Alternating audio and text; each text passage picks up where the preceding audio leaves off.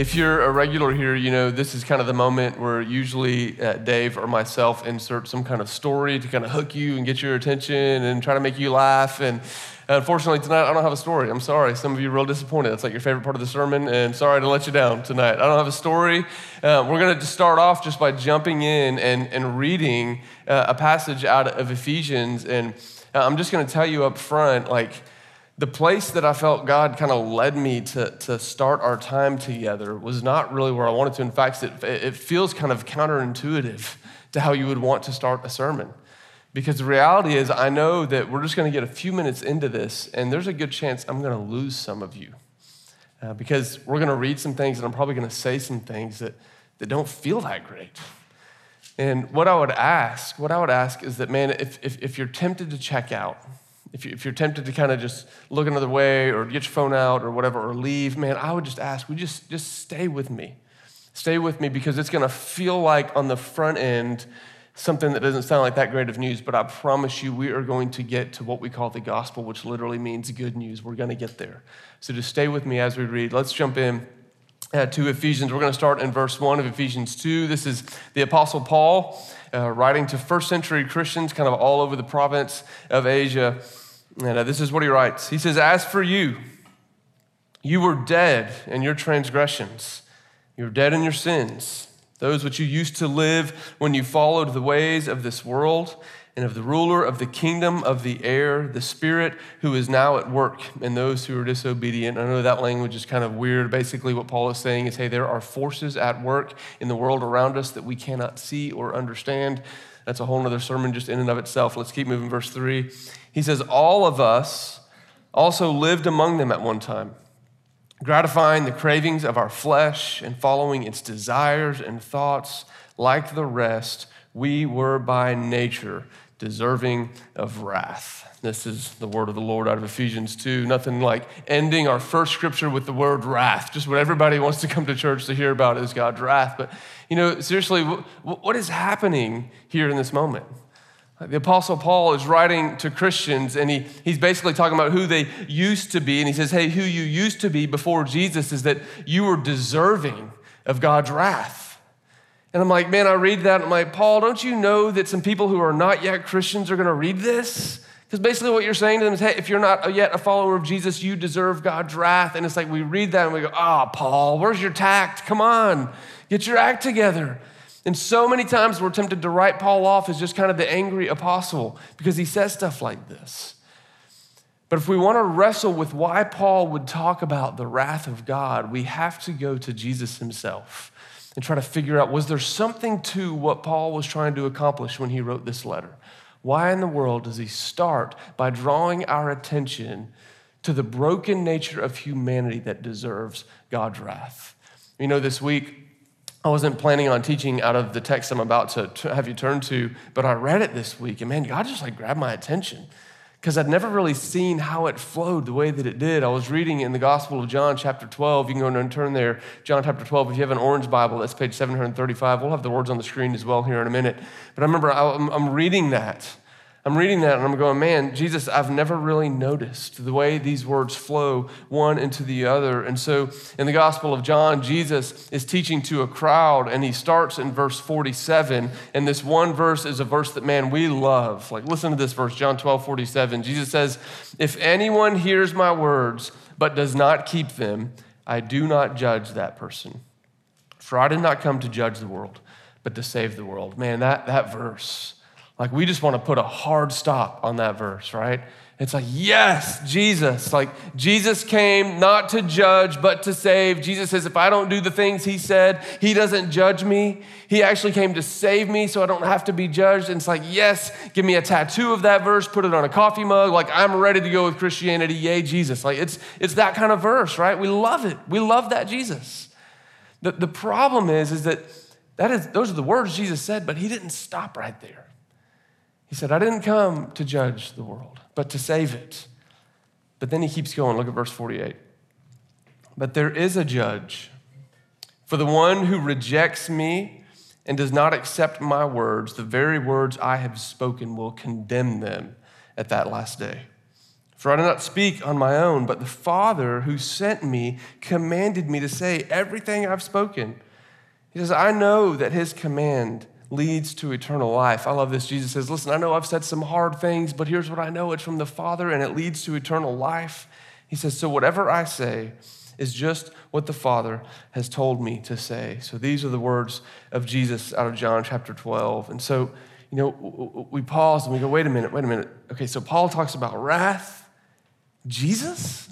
Jesus said that there's a judge, and anyone who does not obey his teachings, who does not do what he says, that they will be condemned at the last day by his father, the judge. Man, this feels like heavy, like heavy. It's just weighty, right?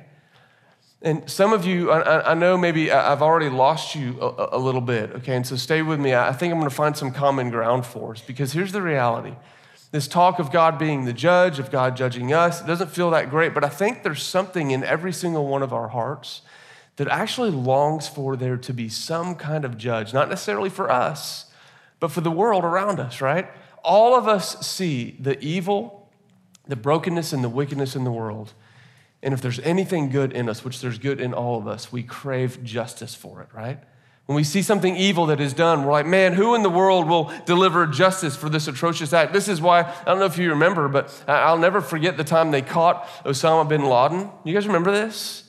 Like, I remember watching on national television, like, our entire nation is like news anchors. Everyone's like celebrating Osama bin Laden is dead. Osama bin Why in the world were people freaking out so much about a guy that had been killed? It was because he, he, it was his fault that thousands of people lost their lives in our entire nation. The only thing that we knew to do with that was that this guy had to go down. This felt like justice. And so we became the judge. And it seemed like the judge was saying, This is the right thing. And when we saw justice or what we perceived to be justice delivered, we celebrated it, right? It's like, why in the world do we get so excited when we hear that ISIS is getting squashed? It's like, oh, evil in the world. Yes, we need a judge to deal with evil in the world. Every kind of like catastrophic, like, like evil event across the history of the world, when you look at it, we see it and we go, man, I hope there's some kind of judge that can deal with that kind of problem. We look at Nazi Holocaust, you know, and what Adolf Hitler did, or you look at uh, the genocides that you see all across history, and we go, man, there's got to be a judge that's big enough. And so we all long for there to be. Our entire legal system is built around the idea that there needs to be someone with some kind of wisdom and discernment to administer justice when wrong is done. The place that we have a problem with judgment is when it feels like the judgment gets turned back on us. Because we begin to question well, well, who gets to set the standard for that? Who gets to set the standard by which I will be judged? And what Jesus says in John chapter 12 is really clear. He says, Listen, anyone who does not obey my words, those words will be used to judge you in the last day. In other words, here's what he's saying He's saying, There is a measuring staff for what is good and what is acceptable before the great judge. And that measuring rod, that measuring staff are the words of Jesus. You see, here's one of the things we're in this series called Rooted, right? This idea of how do we live deeply in the middle of a world that is so hurried and always changing. You see, I don't know if you've noticed this before, but the culture around us is always going to move the yardstick on what is good and what is acceptable and what it takes to be a good person. That, what our culture says was right 10 years ago, now is called wrong. And that which was called wrong is now called right. It's like it all keeps getting switched around. And Jesus says, no, there is a trustworthy measuring stick, a standard by which we will all be held. And he says, it is my words because my Father gave me the words. Now, I don't know if you've ever read the words of Jesus, but if you've never read his teachings, I encourage you sometime this week, go read Matthew chapter 5 through 7. You know, if it sounds harsh, this idea that we all stand condemned, if it sounds harsh, this idea that we all deserve wrath, man, you read Matthew 5 through 7, it's like, man, it is like looking in a mirror, having a microscope on your own heart. It starts off really beautiful, all the Jesus stuff that we love, right? Jesus going, man, blessed are the poor in spirit, blessed are the meek, blessed are those who hunger for righteousness. And we're like, yeah, Jesus, blessings, come on, well, I want to be blessed, I want to be blessed. But then you get a little bit further in the teaching, and Jesus says, Hey, hey, you've heard that it was said, do not murder. He says, But actually, I tell you, don't even be angry in your heart. He says, Anyone who says to someone, you fool, is actually in danger of the fires of hell. what? Jesus said that? Yeah. He keeps going and he says, Hey, you've heard that it was said, do not commit adultery. He says, Actually, I tell you, don't even have lustful thoughts in your heart. It's like, oh man, Jesus, really? Like my heart? He says, Hey, you've heard that it was said that you should, you should love your neighbors and, and hate your enemies. Jesus says, No, no, no, I tell you, you should love your enemies and pray for those who do evil against you and persecute you. And we go, Wait a minute, what, Jesus? See, Jesus keeps going. He says, Listen, the thing that you will be judged by is not just your outward behaviors, but it is as though your very heart itself will be opened up and laid before God Almighty, the, the, the final judge. And every motive, every thought, everything will be laid bare before him. And Jesus says, My words, these are the measuring stick. And I'm like, here's the thing this idea that there will be a judgment day, we hate it. We hate it because we all know inherently we don't want anybody else to hold us to a standard that we haven't tried to hold ourselves to. But Jesus says, My words, my words will be the measuring stick. And if any of us are really honest with ourselves, the idea of having your heart laid out for everyone else to see is pretty terrifying. But this is not where the story ends. Jesus says, Hey, there is a judge. Paul says, Hey, we're all deserving of wrath, but here's what you need to know. And if I've lost you, then just listen to this. Listen, God's heart is not bent on wrath. God's heart is not bent on condemnation. This is not the thing that he longs for for you, for me, or for anyone else.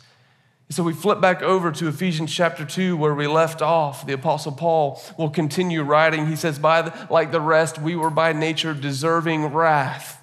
And then he gets to verse 4. He says, but because of his great love for us. God, who is rich in mercy. Man, I don't know about you. If I have to stand before a judge, I'm really hoping that that judge is full of mercy and full of love. He says, God, because of his great love, who's rich in mercy, he made us alive with Christ, even when we were dead in our transgressions. It is by grace that you have been saved. I don't know if you've ever seen something that's dead. There's not a whole lot it can do for itself. This is a little too much information. I had to clean out my barn yesterday. Yeah, we have a barn, and I found like dead mice in the barn. You know, it's so gross. I'm sitting there looking at these dead mice, and here's the thing that something that is dead, it can do nothing for itself. It's helpless, lifeless, hopeless. And what the Apostle Paul says, he says, Listen, while you were dead in your transgressions, dead in your sins, God made us alive. And then listen to this phrase it is by grace you have been saved. And God raised us up with Christ, and He seated us with Him in the heavenly realms in Christ Jesus, in order that in the coming ages He might show the incomparable riches of His grace. This word grace just keeps coming up, it keeps coming up. He says, This grace is expressed in His kindness to us in Christ Jesus. Verse 8 again, for it is by what? It is by what? It is by grace it's by grace that you have been saved through faith. And listen to this, and this is not from yourselves. It is the gift of God, not by works, so that no one can boast. For we are God's handiwork, created in Christ Jesus to do good works, which God prepared in advance for us to do. Paul hits it over and over and over again. He says, Guys, listen, you were deserving of wrath, but God, in his good grace, it's by grace that you have been saved. As we talk about being rooted, what we're talking about tonight is this idea of we become rooted when we become propelled by the grace of God. But one of the issues is, is that this word grace, it's this word that we use so much in American Christianity that we've almost just completely forgot about the, the magnitude, the bigness of what God's grace is really about.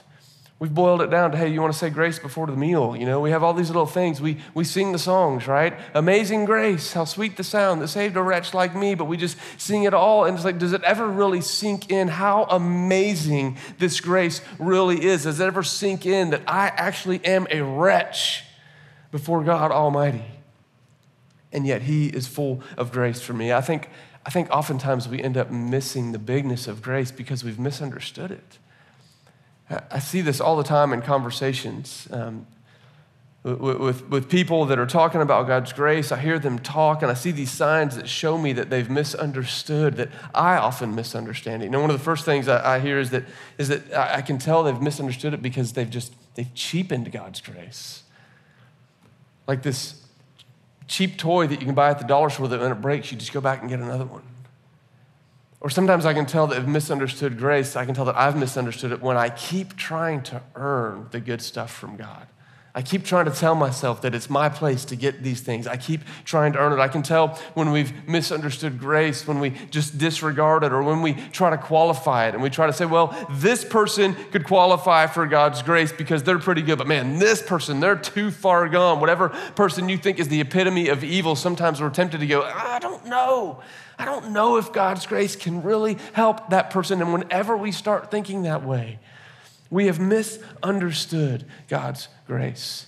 Why is it so easy for us to misunderstand or to miss the bigness of God's grace? I think there's several things in our culture that are at work against us.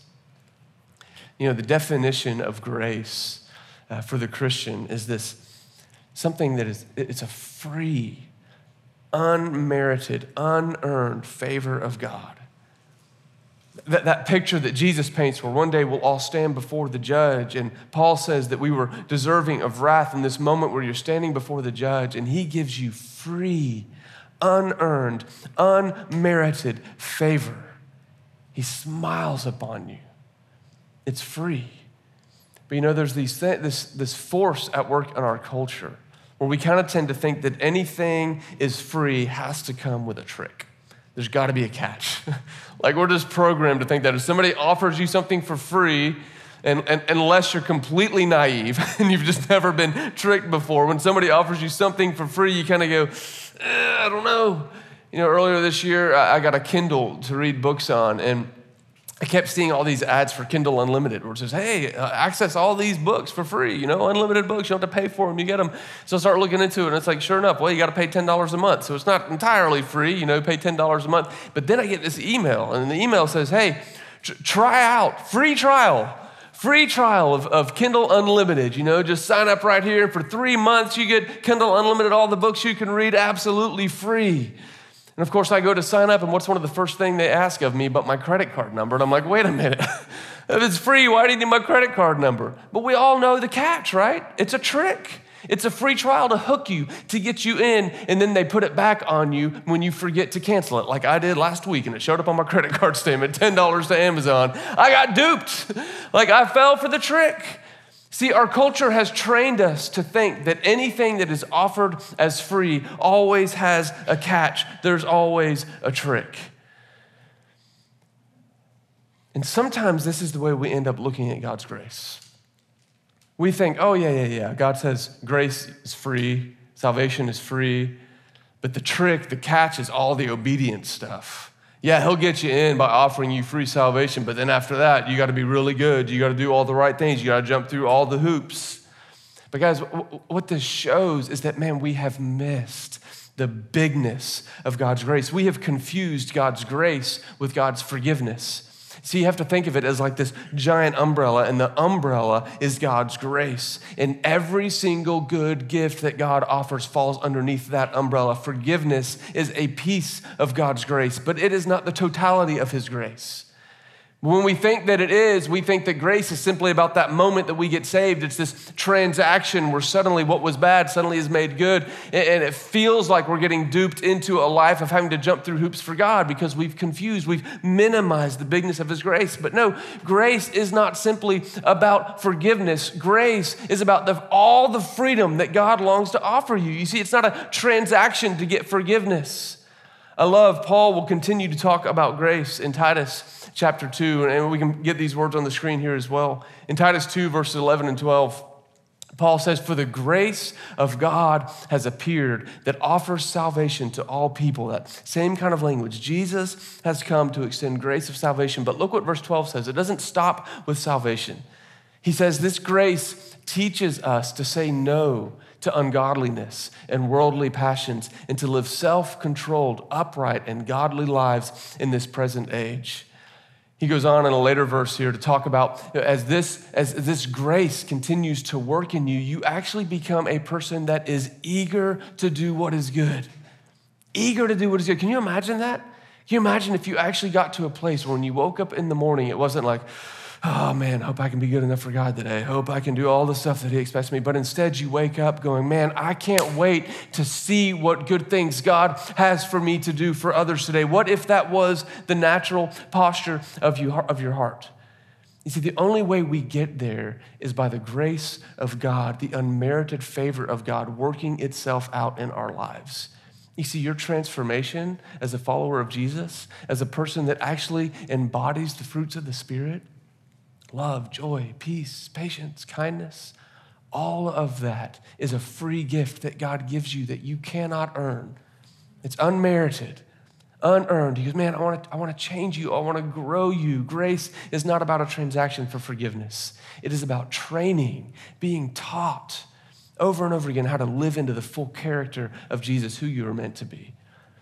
Now, this doesn't always look the way that we think it will. I had this moment um, on our trip to India that I was on. I know this is the third time I've preached since I've been back, in every sermon I think I've talked about India. Sorry to be that guy. It's just kind of what happens when you go on mission trips, you know. So uh, there was this moment on my trip to India where God got my attention about the bigness of His grace. It happened about halfway or three quarters of the way through our trip. Uh, you know, we were there with a team of about eight of us, and there were some moments where there were some tensions on the team or some disagreements about how things should be handled. And I, I felt some disagreement with a person on the team. And instead of doing the Christ like godly thing and going to that person and talking to them, I kept my mouth shut and kept it in here. And then I went back to my hotel room that night. And my roommate was Will Shinnick, our, our regular worship pastor. And man, I just started talking to him about it.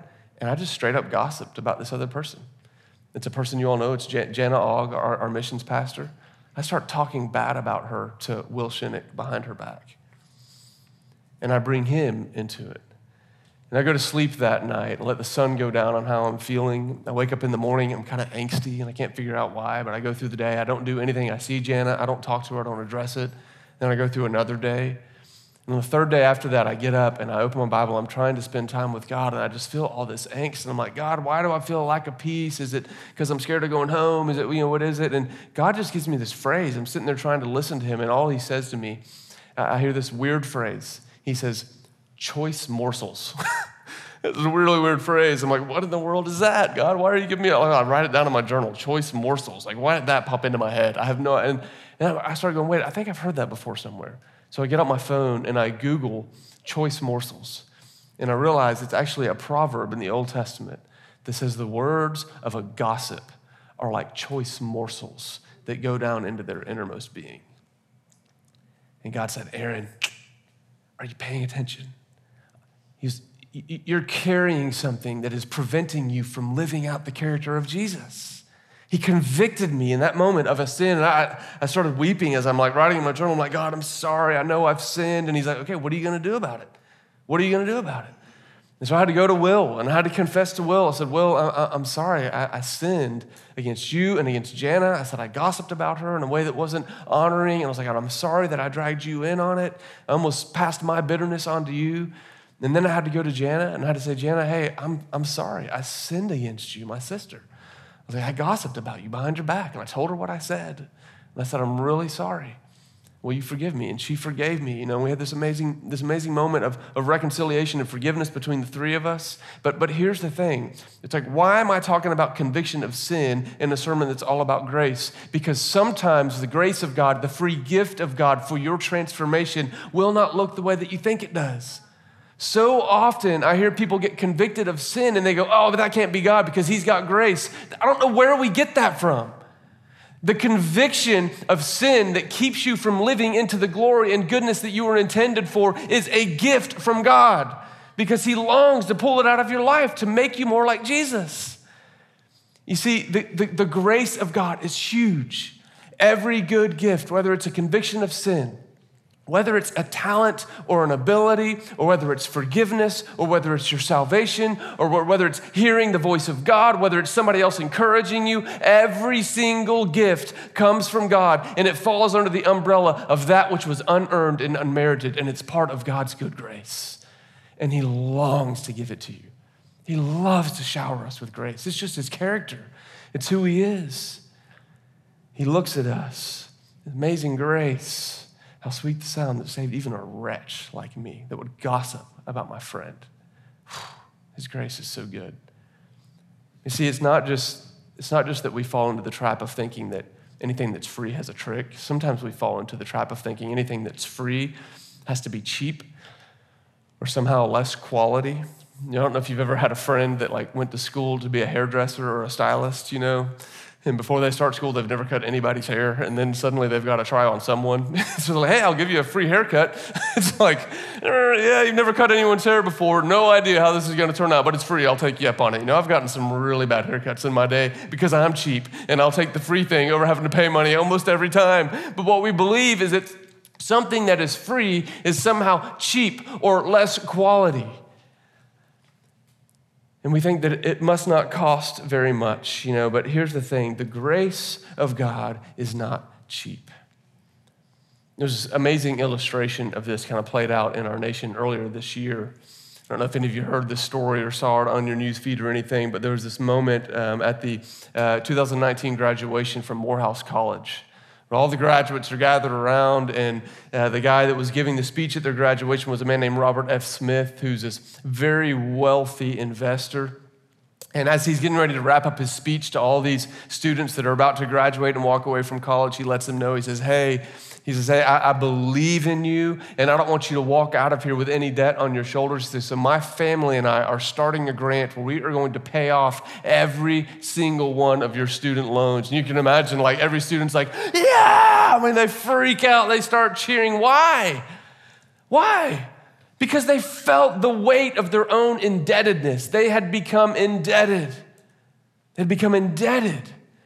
And there was this one story of a young man they interviewed, NPR interviewed him after the graduation. He's like just celebrating, you know, and they're like, How did that make you feel in that moment? He's like, I just couldn't believe that My jaw dropped open. He said, I have $80,000 in debt that's in my name and my mother's name that's going to be riding on her shoulders and on my shoulders. He goes, I can't even fathom the bigness of this gift. I had my debt lifted for free. He paid nothing. He paid nothing. Free does not equal cheap, though. Robert F. Smith that day picked up a $40 million tab. $40 million to pay off all of that debt. You see, guys, the grace of God, the grace He longs to give us, it is not cheap. We look at Titus 2, verse 13 and 14. Again, we put those words back up here from Titus 2. You see, the price that God paid it says that, you know, we're waiting for the blessed hope, the appearing of the glory of our great God and Savior, Jesus Christ, who gave himself. He gave himself he gave himself for us to redeem us from all wickedness and to purify us. Guys, we were, we were by, by nature deserving of wrath, standing condemned. The wages of sin is death. And Jesus comes in, he says, Hey, listen, the heart of my Father is not that you would be condemned. The heart of my Father is that you would be redeemed. But my God, our Father is just, He's a good judge. And Jesus says, I will take the debt, I'll pay it. I'll lift it off your shoulders. I will suffer and die on a cross. I'll, I'll, absorb it all into myself, just like Robert F. Smith absorbed $40 million into himself. Jesus absorbs all of the punishment for all of humanity on himself at the cross. You didn't earn it. I didn't earn it. We don't deserve it. He gave it freely because it's the gift of grace. You see, grace that is free it's not a trick, there's no catch. It's not cheap. It cost it cost all of heaven's resources. But there's this other force that sometimes causes us to misunderstand grace. And uh, I've heard this captured in several different metaphors. And this week I was reading, and, uh, particularly there was a teacher named Taryn Williams that captured this so beautifully. Taryn Williams was telling his story to a group of students one time, and he, and he said, You know, I was really close to walking away from Christianity. He said, I, I, was kind of done with it because I felt like just like every other religion, he was just trying to give me a ladder to climb. He said, My perception of religion was this that every religion was simply a ladder that I had to climb in order to have some kind of spiritual realization, breakthrough, finding God, whatever you want to call it. He talked about his travels. He said, I traveled to Thailand and I met with Buddhist monks and I met some really wonderful Buddhists, but what I realized is they just kept trying to give me a ladder. Their ladder was the noble eightfold path. If you will walk the eightfold path, then you can find spiritual enlightenment. It was a ladder that I had to climb by my effort and energy to get there. He says, I traveled to Indonesia, which many people don't know is the most populous Muslim nation in the world. He says, I go to Indonesia and I meet with all these Muslims, and they're some of them really wonderful people. And he says, but all they had to offer me was a ladder. And the ladder was this listen, if, if you will walk by the five pillars of Islam, if you will pray at the right time, if you will fast the right time of year, if you will read your Quran, if you will do all that it requires, then you can get to the top of the ladder and maybe one day meet Allah. He said, they were giving me another ladder that I had to climb. He said, I went to India. I met with Hindus and I talked and I realized although there's lots of expressions of Hinduism, all of them had this in common go to the right temples at the right time, make the right sacrifices to the right God, live by the law of karma that says if you do good, you get good. If you do bad, you better watch out. Once again, he said, it was just another ladder that they gave me to climb. He is even the version of Christianity that was held out to me. I was taught go to church, read your Bible, say your prayers be a nice person and don't sin. And then you can make your way to God. He said, even the version of Christianity I was given looked like a ladder that I had to climb. And he said, and here's the thing that I realized. He said, in all these faiths that I looked at, all these different ladders that were held out to me, he said, I realized that in all of those, some of those people were really good ladder climbers. There was always people that really knew how to climb the ladder. Some of you in here are really good ladder climbers. Nothing wrong with that. Man, I, I know it's part of my story. Like, I grew up in the church. I was a great ladder climber. Like, I knew how to follow all the rules, I knew how to look like the good kid. But man, there's something happening in my heart that was not good. He says, What I noticed about all the good ladder climbers is that they had a lot of confidence, what I would call pride, but very little humility. They would look down lower on the ladder and wonder why everybody else couldn't keep up and do all the things they were doing. But what Taryn Williams realized, he said, I started looking, and he said, although there were some that were good at climbing ladders, I realized, man, I am not a good ladder climber. He said, I'm not good at it. He said, no matter which ladder I tried to climb, I always felt like I fell flat on my face at the bottom, crumpled up, and feeling hopeless that I'll never be able to get any higher than the second rung. He said he was ready to walk away from all religion, from all faith, and then he read this verse, Ephesians chapter 2 verses 8 and 9. Let's put that on the screen one more time.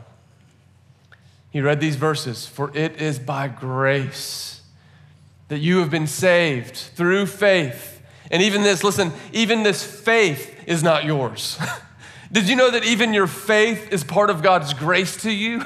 that He gives us the, the, the, propensity to be able to have faith. He says, This grace, this faith is not from yourselves, it is the gift of God, not by works, so that no one could boast. You see, this idea of finding God by climbing a ladder, it stirs in us this spirit of competition.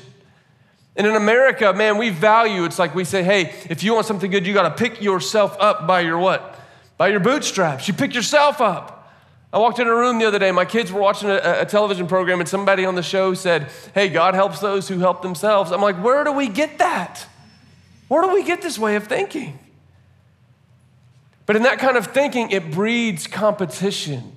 Because, man, if I'm a good ladder climber, I can feel like I'm holier than the person below me. But so many of us, so many of us have tried climbing the ladder and we just keep sliding down and we go, why in the world can't I be as holy or as good as so and so? Why can't I be as close to God as so and so? And it breeds competition. And this verse says, no, listen, all of us are on a level playing field. The gospel, the good news of Jesus is though we deserved wrath because we're incapable of climbing the ladder well enough, Jesus says, I'm coming down the ladder. God says, I'm coming to you. No other faith in the history of the world says that we start at the bottom of the ladder and that God meets us there without any requirements, without any good behavior. I talk to so many people that are close to giving their lives to Jesus, and they say, Yeah, I wonder, I'm almost there, I'm close. I wonder when I think I might be there. And I'm like, No, don't you know right now where you are? This is where Jesus meets you. Right where you are, tonight, right where you are. Jesus longs to meet you because of the richness of his grace. He loves you immensely, and there's nothing you can do to earn it. You just receive it. It's humiliating to those of us who want to climb really well, and man, it is so uplifting to those who have fallen on their face over and over again. The radical grace of God Almighty expressed to us through Jesus. Guys, this is the grace of God. It's bigger I, I love Paul says the unimaginable, the unsearchable riches of God's grace. It's bigger, it's more unending than you could ever imagine. And tonight, we're, we're going to come like every week, like we always do. We're going to come to the table of grace, right? We say that every week as we come to the table of grace. God never runs out of it. And, and for some of us, all of us are in need of God's grace in some form or another. And so, what I want to invite us to is we come to the table, as you get the bread, as you get the cup, I've got just two simple questions uh, for you to think about, pray about, share with one another. The first question is this How, how have you misunderstood grace? Have you boiled it down to being too small? Have you cheapened it by thinking that you could just keep living however you wanted and just keep coming back as though grace is like a cheap toy that you keep buying over and over again at the Dollar Tree? How have you misunderstood God's grace? Think about it. Let the Lord speak to you. Share it with one another.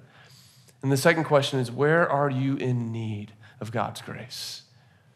Because as you come to the table, as you take the bread, as you take the cup, we come to meet with Jesus. He's here, He's here with us. And as you take the bread, as you take the cup, it's this reminder that He came all the way down the ladder just to find us right where we are and redeem us in the eyes of God our Father, the good judge. So I'm going to pray for us, and then I'm going to send us to communion. I encourage you, like, get into groups, share with one another. Uh, if you need prayers or want to pray with somebody else, we'll have some folks at the Respond banner, and we'd love to pray with you. Uh, let's, let's pray together right now. Lord, man, how vast, Lord, how vast is your grace? How limitless, how patient are you with us? Lord, forgive us for the places that we've cheapened your grace or pretend like you were some kind of con artist trying to bait and switch us. God, I pray tonight, even as we commune, Lord Jesus, at the table, would you speak to us? That is your grace. Would you speak to us of your character, of your goodness, of the bigness of your grace, and everything that falls under that your mercy, your gifts, your forgiveness, your salvation, uh, every good friends, good friendships, good jobs, all the things that we have, every good and perfect gift comes down from our Father above. And all of it is free. It is your your lavish grace. So, Lord, speak to us tonight. As we commune with you, Jesus, would you speak to us? Remind us of your grace. We love you. It's in your name I pray. Amen.